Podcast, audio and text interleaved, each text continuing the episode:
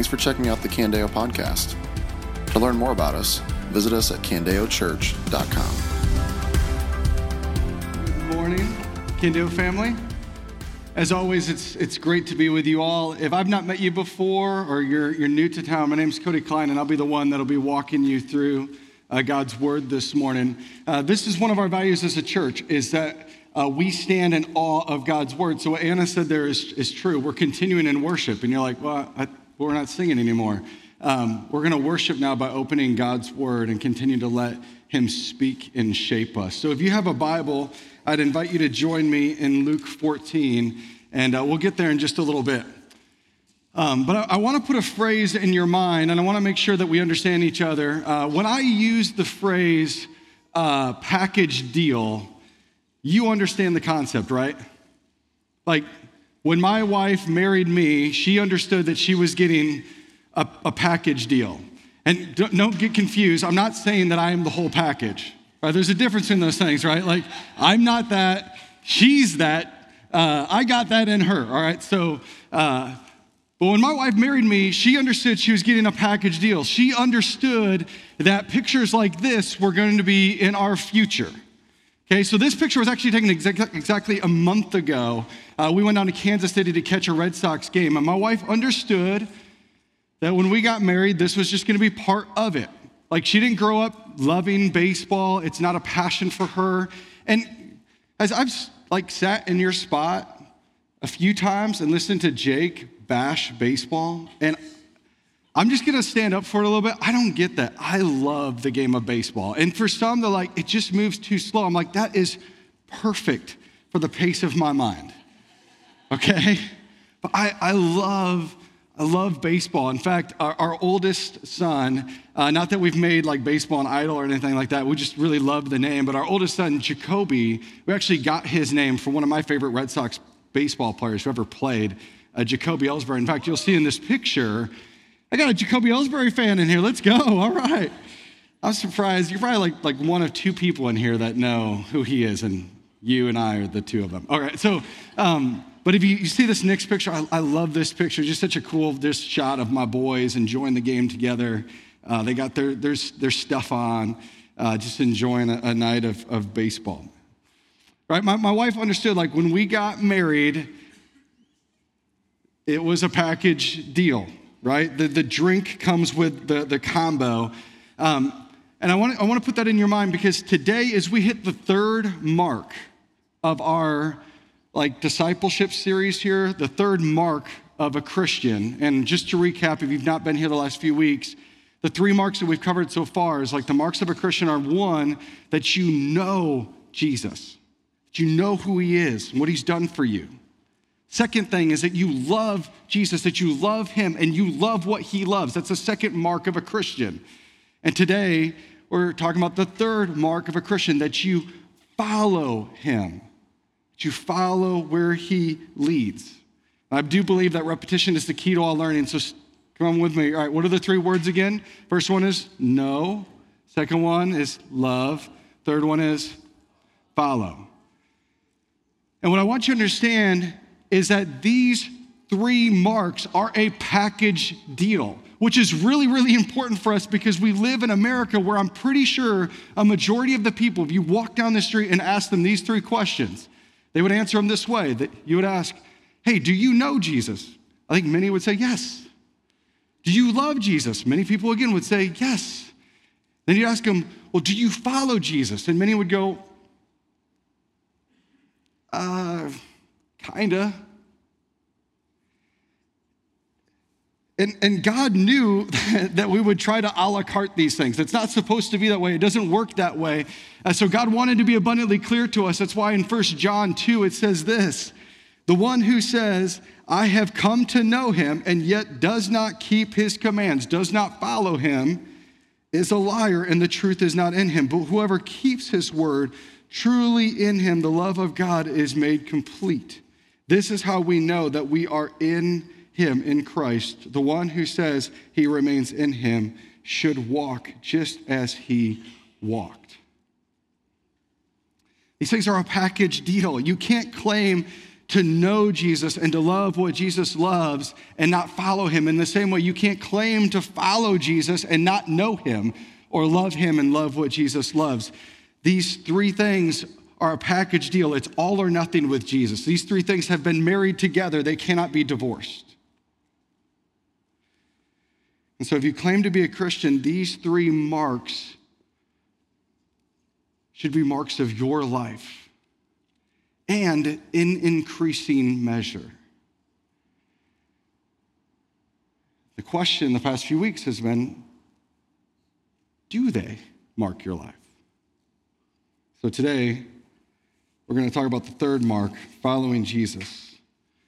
We follow G- where Jesus leads. About 75 years ago, a Dietrich Bonhoeffer penned these words. A famous pastor, German theologian who actually died in a Nazi prison camp. He wrote these words to summarize what it means to follow Jesus. He said this When Christ calls a man, he bids him come and die. That's, a, that's like a famous quote. Maybe many of you have heard of it before. And, and, I, and I had that quote in my mind, and I actually just went through scriptures and just focused in on all the times that Jesus ever talked about following him and what that meant or defined it. Like, like if he called somebody to follow him or he defined what it meant or something, anything that had to do with following Jesus, what did Jesus have to say? I found 19 different incidences where Jesus calls somebody to follow him or defines what following him means. And in every one of those incidences, every time he talks about following him and what that means, every time following was accompanied by death. Here's what I mean uh, it's Peter and Andrew, James and John who were fishing. And when Jesus said to them, Follow me and I'll make you fishers of men, what Luke 5 records is that they brought their boats ashore, left everything, and followed him. Right? See, the death isn't always a physical death, it just means like a death to the previous way of life. But that was true for James and John. It was true for Matthew, the tax collector. When Jesus looked at him and said, Follow me, Again, Luke 5 records that he left everything and followed him. The rich young ruler who came before Jesus and said, Teacher, what must I do to inherit eternal life? And there's this great interaction that they have that was very revealing for him. And Jesus says this at the close of it He says, Go, sell all that you have, distribute it to the poor, and then come and follow me. Every time following is accompanied by death. It's in Luke 9 that Jesus says this. There's this crowd of people following him, and he says this If anyone wants to follow after me, let him deny himself, take up his cross daily, and follow me.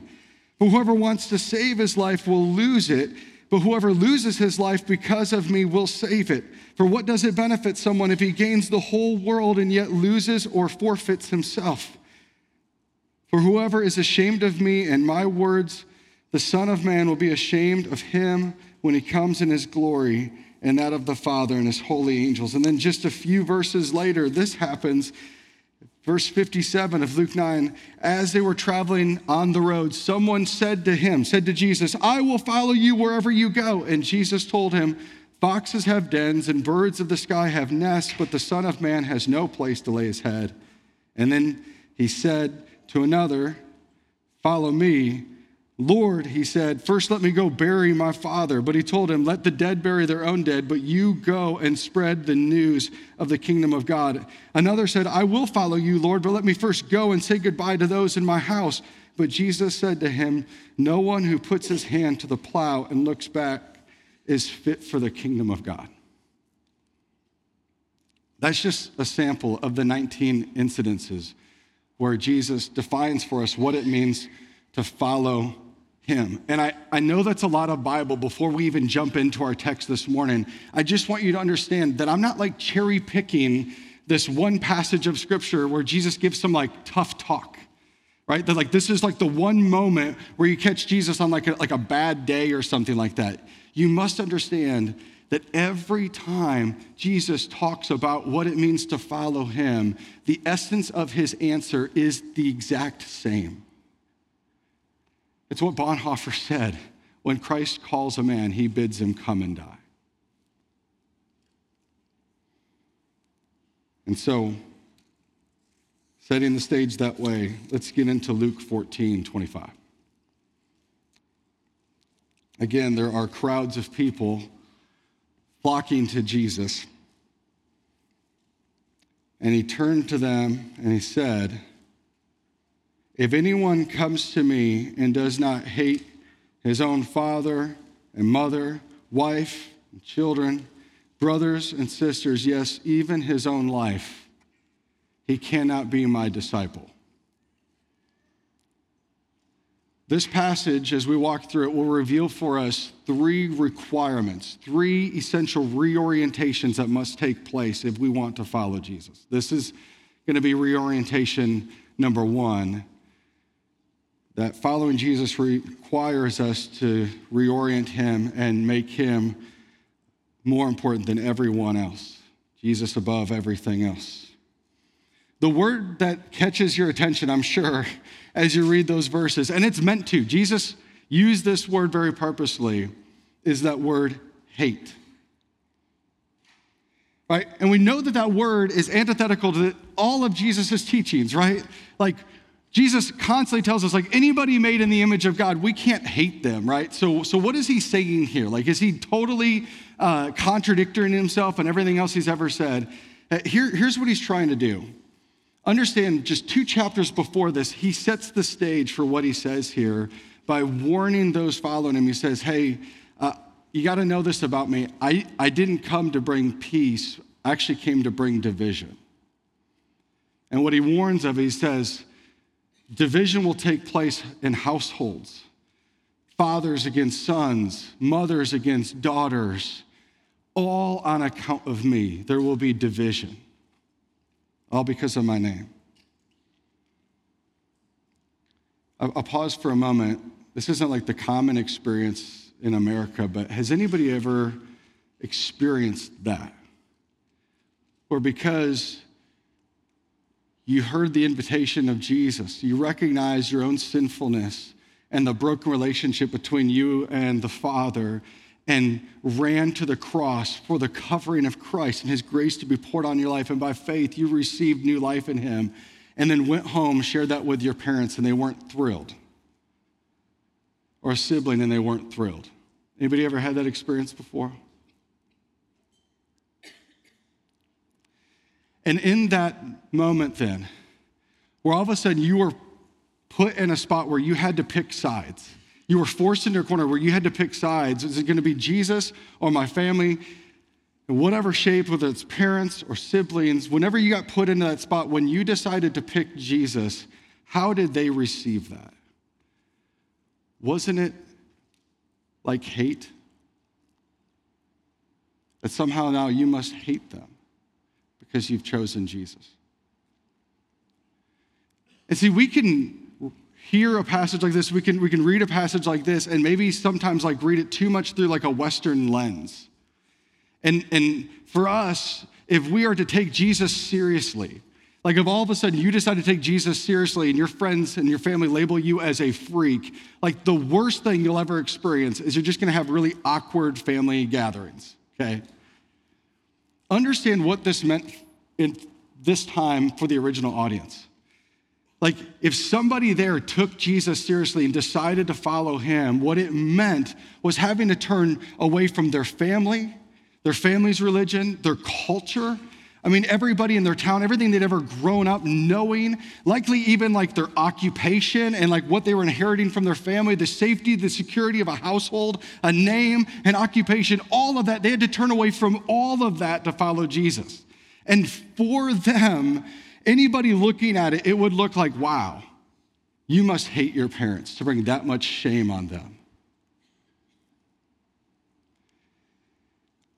I think of all the things that Jesus says today, this was probably for them the hardest requirement. If you want to follow after me, you have to hate. And he's not meaning that in an absolute term, like hate them. He's just saying, like, comparatively, comparatively, like your love for me must be so great that it will look like to those around you that you must hate your family, your upbringing, even your own life.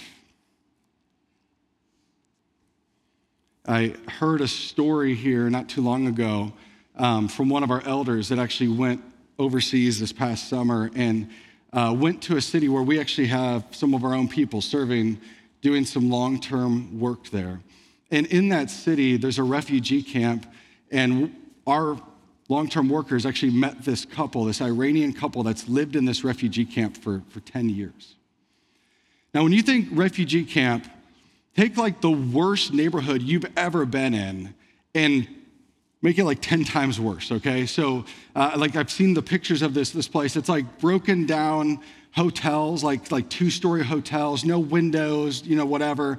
Very minimal, like, uh, accessibility like water, electricity, things like that. There's a dirt courtyard, and then there's really tall prairie grass. Well, there was supposed to be maybe a field for kids to play in, but the mower broke, and no one's going to f- give them a different one. So, like, think refugee camp, think that.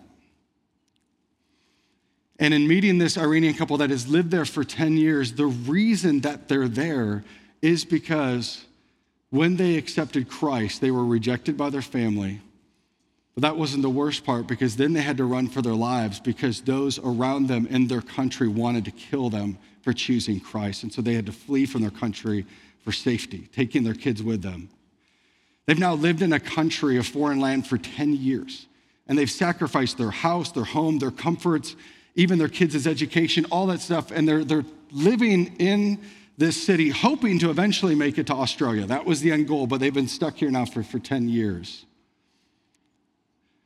All of that because they chose Jesus.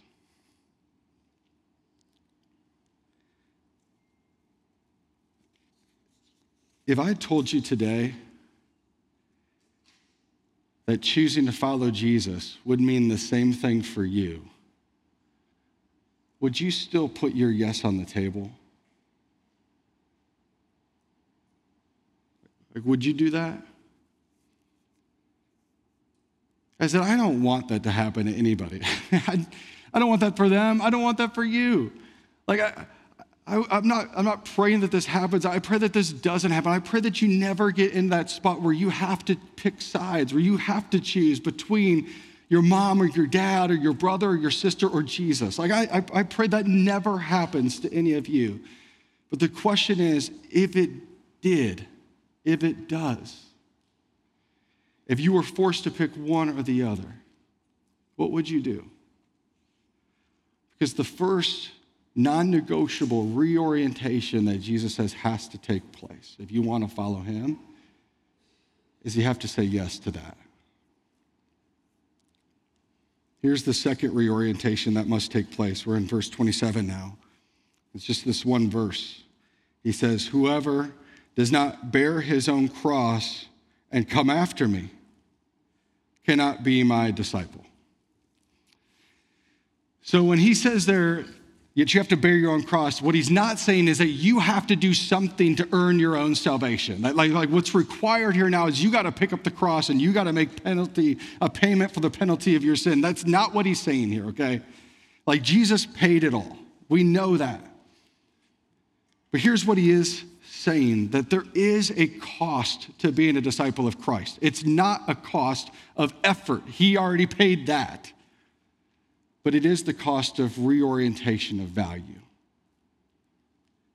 And if you're going to follow Christ, you have to bear your own cross. And what we mean is you have to take your previous selfish ambitions, the dreams that you had for life, and the things that you once cared about, and you have to nail them to the cross and follow Jesus who will replace them with something better. The apostle Paul put it this way in Galatians 2:20 he said, I have been crucified with Christ. My old self and who I was has been crucified with Christ, and I no longer live. Hear that. He's still living and breathing, but he, in what he was before, he's crucified himself with Christ and no longer lives, but Christ, filling him with his spirit, lives in him. The life I now live in the body, I live by faith in the Son of God who loved me and gave himself for me. When we talk about following Jesus, it means following Jesus. Jesus embraced the cross. We must embrace our cross. Jesus embraced difficulty, resistance, shame, and we have to do the same. It's what it means to follow Jesus.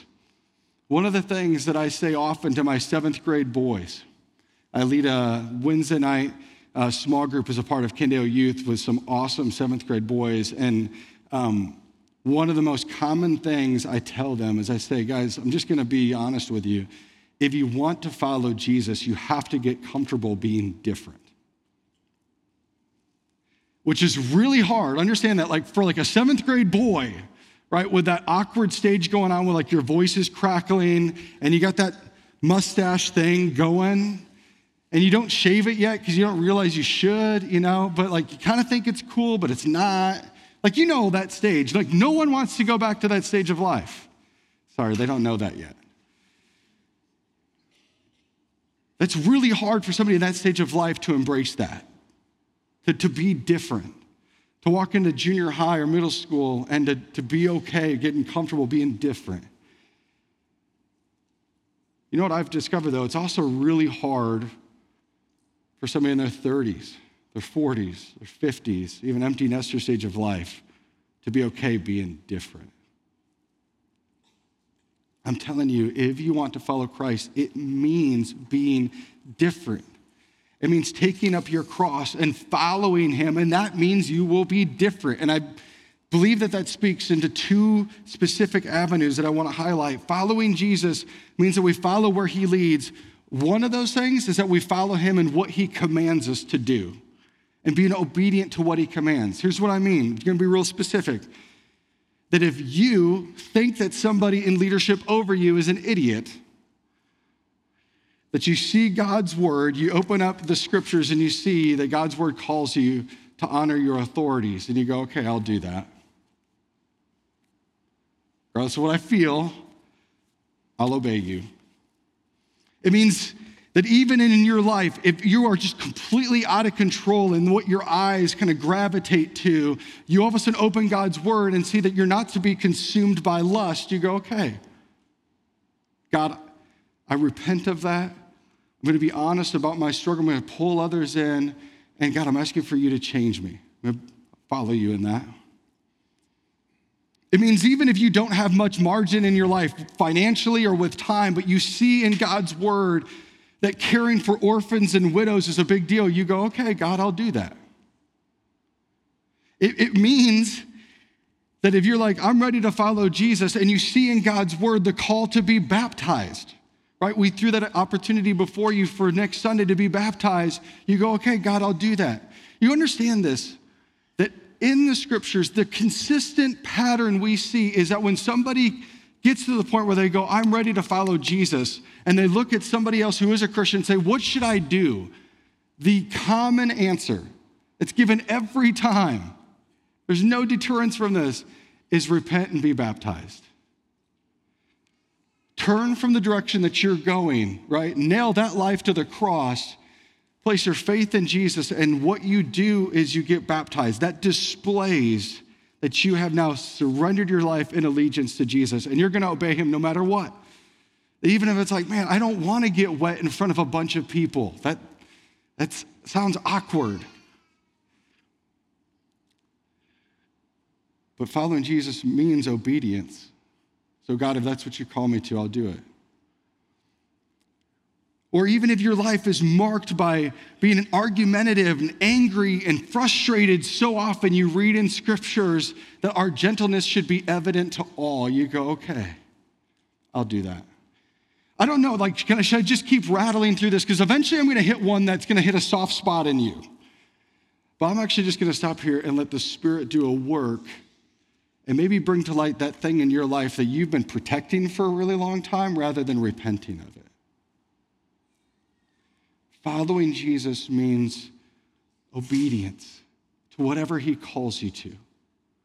And his word is abundantly clear on so much. But another aspect, though, of following Jesus, and it takes obedience and it takes it just one step further, is embracing Jesus' mission, embracing his work. I'm a farm kid, very proud of that. one of my favorite memories as a kid, and I, I, shouldn't say one, I mean, it happened so many times, but like, like my favorite thing to do as a kid was when I would wake up in the morning at the exact same time as my dad. You know, I'd set my alarm clock and we'd kind of sync that up and we'd wake up the same time and we'd go and we'd eat breakfast at the same time. And I was just side by side with him. And we'd go downstairs into our mudroom and we'd put our like chore clothes on at the same time and put our boots on at the same time. And we'd go out the door at the same time. And all day long, I would just labor beside him. Now, granted, he did all the heavy lifting, I did very little. And eventually he would reward me with either a Barq's root beer or like a squirt. Those are my favorite as a kid. That was like the best. If I could have that in a Milky Way, it was like, this is the greatest day ever. But it really was like, like for me, like just the joy of being with my dad and laboring side by side with him. And then, and then like not only starting the day with him, but eventually like when the sun would go down, going inside the house together with him and taking off our boots together and sitting at the dinner table and talking about our day that we just had together as we worked side by side. That was for me my favorite days as a kid. Because when we talk about just the essence of the Christian life. Like, this is it. Like, like, at the core of Christianity is essentially understanding what our Father is passionate about, understanding the work that our Father has given Himself to, and joining Him there, reorienting all things to join Him there. And so many times I talk to people that are Christians that are sitting on the sidelines of life or pursuing their own selfish desires. They're going, you know, I just don't feel God's nearness. Like, I feel like he's just not very active in my life. I'm like, join him on his mission field, join him in his work, and you will be with him. You will enjoy an intimacy unlike anything before. This is the crazy thing. We know exactly what our Father is doing today. We've known ever since Matthew 16 when Jesus made it abundantly clear. You don't know what I'm talking about. In Matthew 16, Jesus is having this interaction with his disciples. He says to them, Hey guys, who do the people say that I am? Peter goes, You're the Christ, you're the anointed one. He goes, You're correct. And on that confession, Peter, I'm going to build my church, and the gates of hell will not prevail against it. Every member of the Trinity, the Father, the Son, the Holy Spirit, is actively laboring each and every moment of each and every day to build up the bride of Christ. When Jesus calls something his bride, it's a big deal. Building up the bride of Christ, building up the church. And what's wild is God has actually given each of you a gift. As a believer in Christ, when he filled you with his spirit, he also gave you a supernatural gift that you could contribute to building up the church. You have a part to play. He's invited you into this work. So, following Jesus means obedience, but it also means joining him in this work. And whoever does not bear his own cross and come after me cannot be my disciple. Now, a third reorientation that must take place. And he sets this third reorientation up with a couple of complementary metaphors. We're going to pick up in verse 28. He says this For which of you, wanting to build a tower doesn't first sit down and calculate the cost to see if he has enough to complete it. Otherwise, after he has laid the foundation and cannot finish it, all the onlookers will begin to ridicule him, saying, This man started to build and wasn't able to finish. Or what king going to war against another king will not first sit down and decide if he is able with 10,000 to oppose the one who comes against him with 20,000. If not, while the other is still far off, he sends a delegation and asks for terms of peace. In the same way, therefore, every one of you who does not renounce all of his possessions cannot be my disciple. Reorientation number three is you have to live like it all belongs to God. It doesn't matter if after this you're going to drive your car home and park in your garage at your house, or if you're going to get on your bike and ride back to your apartment, and all you can claim to own is two packets of Easy Mac. Right? Did I just hit everybody in the spectrum there? It doesn't matter where you are. If you aren't ready to look at all of it that you claimed was once yours and say, actually, it all belongs to God, you're not ready to follow Jesus. It's interesting. in those two metaphors, the only repeated phrase that's like identical between the two is these three words first sit down.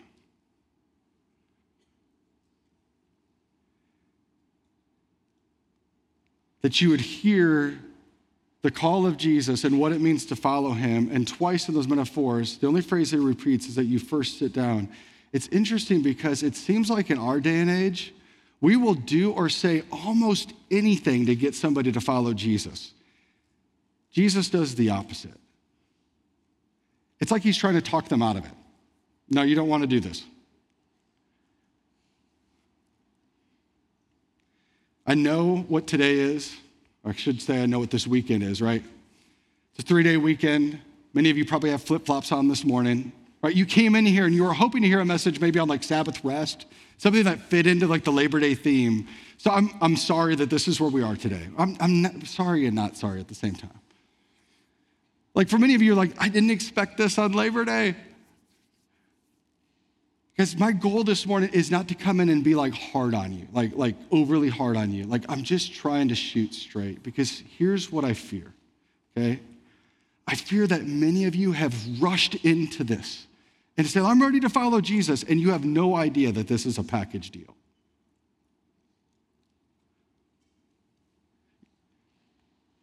You're saying, I'm ready to follow Jesus, and I'm telling you, if that's you, if you want to follow Jesus, but you're not ready yet to place him as number one in your life, to put to death all your previous desires and let God give you new ones, and to look at everything that you once claimed was yours and now say it all belongs to God. If you're not ready to do that, you're not ready to follow Jesus yet. You need to first sit down, think about this.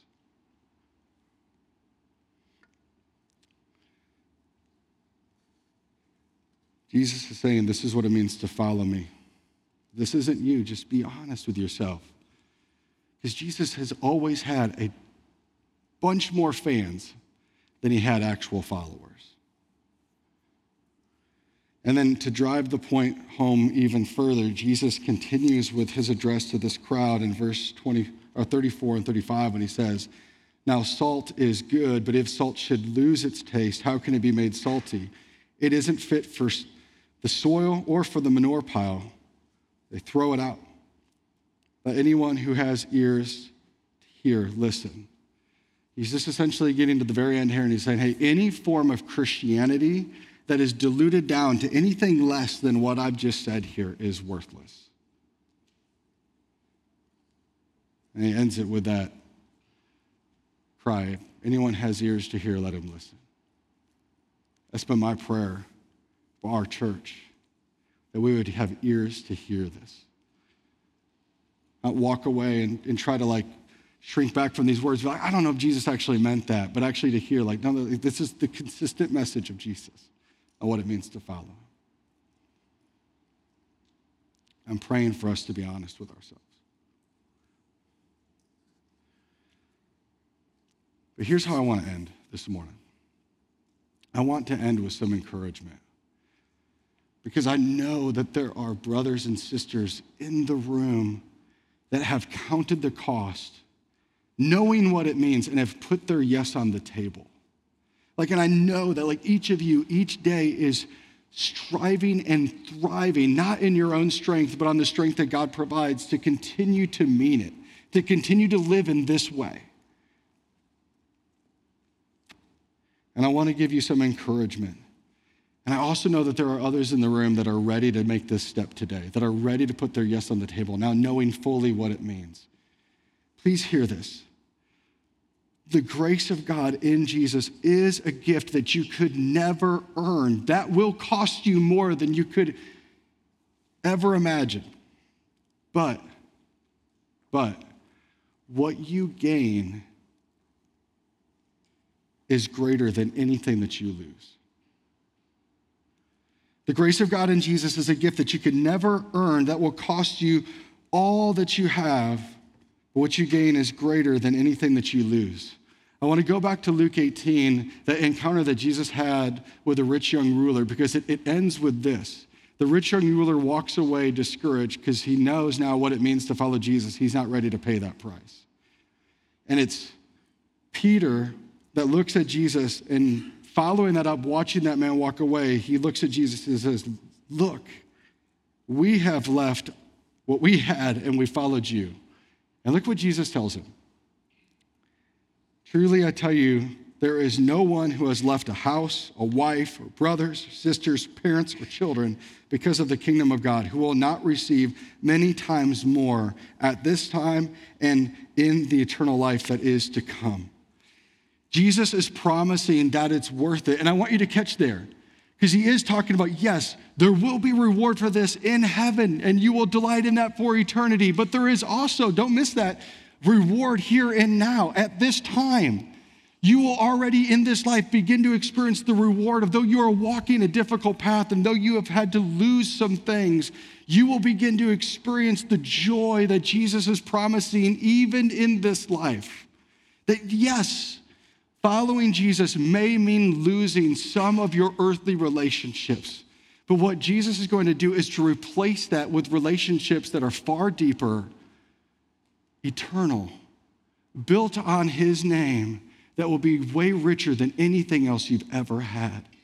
And those of you that have watched family turn your back on you and in this life embraced that and walked into a church family and have experienced the family of God becoming your family, you know that's true as God surrounds us with brothers and sisters, those who have lost things in life, going, Yes, I'm turning away from previous ambitions and now giving myself to something far greater, something more worth my life, something that actually will outlive me and then be eternal. When God does that, we don't consider that loss, we consider that gain.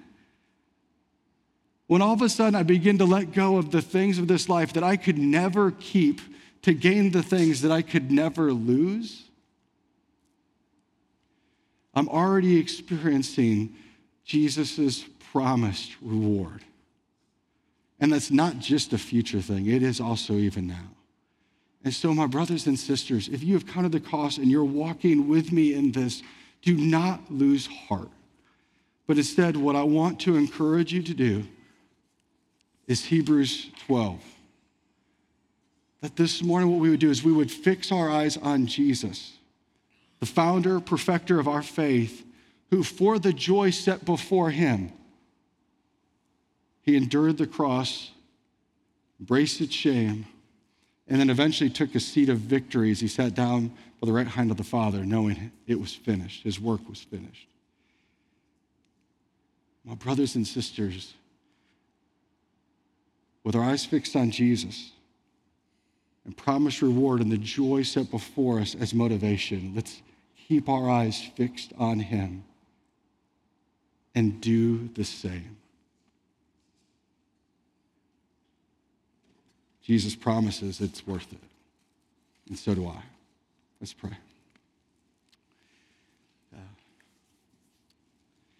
Jesus, thank you so much for being enough for us so easy to focus on the costs and not delight in what is gained. For me, it was losing all of the things that I thought would make me happy, but were honestly the things that I was most ashamed of, the things that had only brought me disappointment and shame, and replacing that with things that weren't shameful. It was filling myself with your purity, with your goodness, with your way of life that was bringing me about a greater joy. Not only in just the way that I was living and the things I was giving myself to, but just being able to walk with you and walk in the joy and the intimacy of relationship with you, knowing that my sins have been forgiven, knowing that I'm walking through life like I've got star power in the Mario game, because I know that for me now there is no death, there is no sting, there is no end, there is no sad storybook ending. There is only joy, only delight, only fullness only pleasure, only gain, only reward. And so I pray for my brothers and sisters this morning who have counted the cost and put their yes on the table that you would strengthen them today to continue to live without compromise, continuing to follow you no matter what the cost, knowing what we gain is far greater in you, Jesus. We love you. Amen. This has been a message from Candeo Church. To learn more about us or to hear more messages, visit us at candeochurch.com.